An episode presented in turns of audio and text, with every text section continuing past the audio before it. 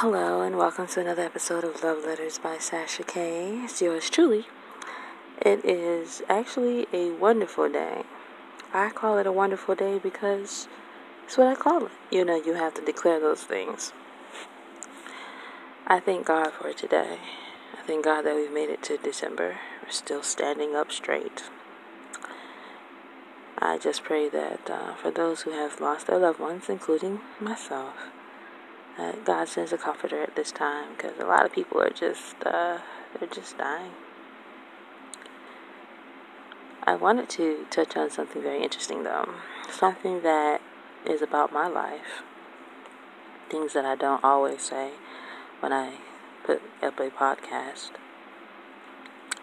Sometimes I hear that it's being said, you shouldn't try to inspire other people until you get yourself together.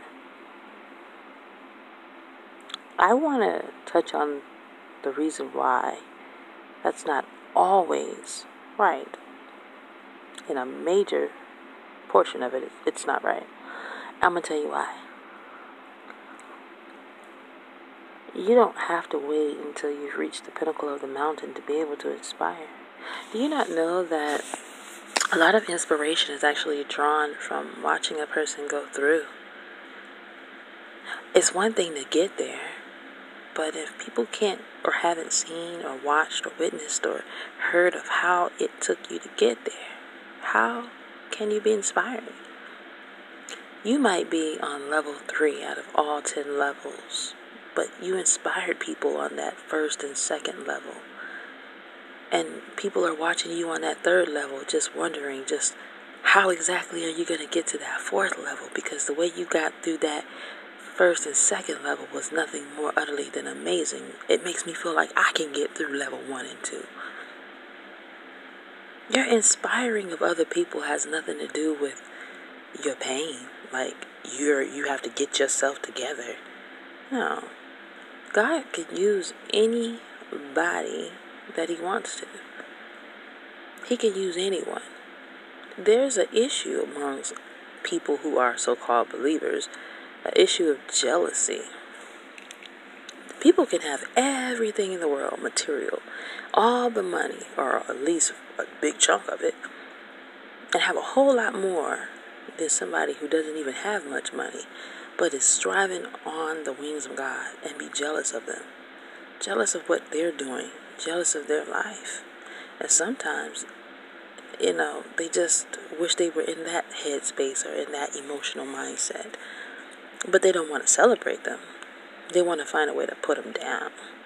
Find a way to make them feel like they're doing too much by inspiring other people when they need to get their stuff together.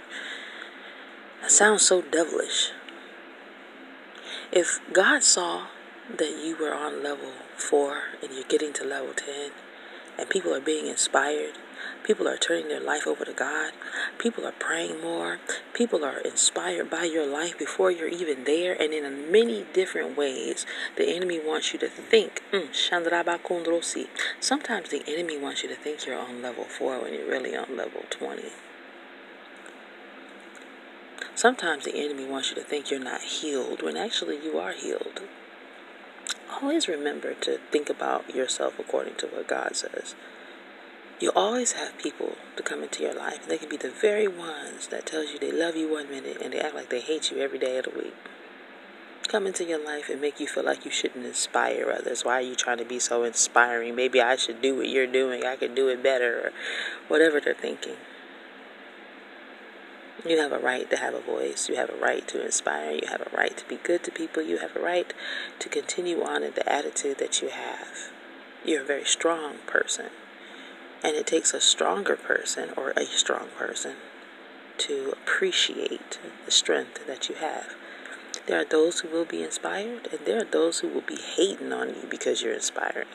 That's the most dumbest thing I've ever heard. Oftentimes, the people who are hating on you because you're inspiring are the same ones who's getting inspiration from you. Truth be told, this isn't only just about me. This is about you. Y'all out there who are listening. Don't hold your head down because somebody else looks at you like you ought to be this or you ought to be that, or you're not this or you're not that, or you need to do this before you do that. Nobody can determine what you need to do before you do it but God, and you're going to know because it identifies with your spirit. The same people that come at you like that are the same ones who wish they could do what you do, wish they had what you had, wish that they could be inspiring, wish they had your level of strength to inspire while you go through and as you continue to win victory after victory after victory. So never in a million years ever stop inspiring any people and people around you who are inspired by you. Just because of a hater, just because somebody thinks that you ain't there yet, you don't deserve your position, you don't deserve to be where you are, you don't deserve to inspire people, you need to get your own self together and making it seem like you're just such a hypocrite. That's nothing but the devil himself, and I bind that spirit in the name of Jesus, and I cast it to the bottomless pit in the land of dry bones. Keep on talking, keep on walking, keep on climbing your mountain. I guarantee you, you've reached many peaks and climbed many valleys, and God has gotten you through so many things. You deserve to stand up and tell your testimony. You deserve to stand up and inspire other people. You do what God and what thus saith the Lord for you to do over your life. You are not going to make it into the kingdom of heaven following down behind your haters, because your haters are only hating on you because you're inspiring them. Don't ever stop. You're not going to be liked by people who you love. Take it from me. I spent this whole year loving people that didn't love me, loving people that didn't even like me. Their definition of loving me was giving me handfuls of something and thinking that that was supposed to mean like the world to me. If that,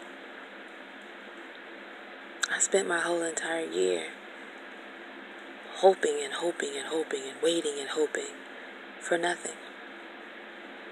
That's why the Bible says we should put our hope in Him and put our mind on things eternal. That's how we get peace. We can't get peace running down behind what another person think about us, what another person believe we ought to do and what we shouldn't do and where we at and where we not at. It's not up to a person to tell you where you are. You listen to what God tells you about you. And then sometimes you haven't even said a thing wrong about a person, but they think you're saying so much wrong about them. And it has nothing to do with you. It has everything to do with how they feel about themselves. So, what am I ultimately trying to say here in these few minutes? 1, keep doing you. If you know that God is pleased and you know it's helping people around you, continue to do it. Still pray for your haters. You got haters out there that's going to hate and hate and hate. I don't care how much you love them. I don't care how much you give to them. I don't care how much you care for them. I don't care how much you defend them behind their back. I don't care how much you stand up for them. If they're not going to reciprocate unto you or love you or give to you or care about you, it's because it's not in them to do so. And you just have to respect that and bow out gracefully. But continue. I don't care how you feel. Continue to do you, continue to love you, continue to inspire, continue to be good, because there are a few, a handful if that, of people who are telling you don't do this, don't do that, but there are multitudes of people saying, no, I needed to hear that. There are people in other countries saying, I needed that information. There are people all over the world and even in your own community saying, I need you to speak because it's healing when I hear you talk, it's healing when I hear what you've been through, it's healing when I hear what you've gone through. Don't let the devil stop you from being who God created you to be. Yeah, you might lose friendships. People might not respect you and think that you're not respecting them. People might hate on you. People might give you a false sense of love and love bomb you until they try to strip you and deplete you of all your emotion and peace. But I even bind that in the name of Jesus. Don't allow that to be something that stops you. You're on the road to where God has you. We all are on the road to where God has us. And sometimes going back to Egypt seems so much better, but let's keep on this road. Let's just go through and weather these storms. Because the right people who are going to inspire us and support what we do and support where we're going, they're going to meet us right where we are. And God is going to bless us. And He's going to keep on blessing us. Because we're not doing what people want us to do. We're speaking and we're standing according to what God wants us to do, qualified, with our qualification papers from heaven in our hands and our chest up and boldly speaking what thus saith the Lord, because indeed He is God. Your life, it matters. So tell your stories. continue to inspire, because I know I will. God bless you. Thank you for listening.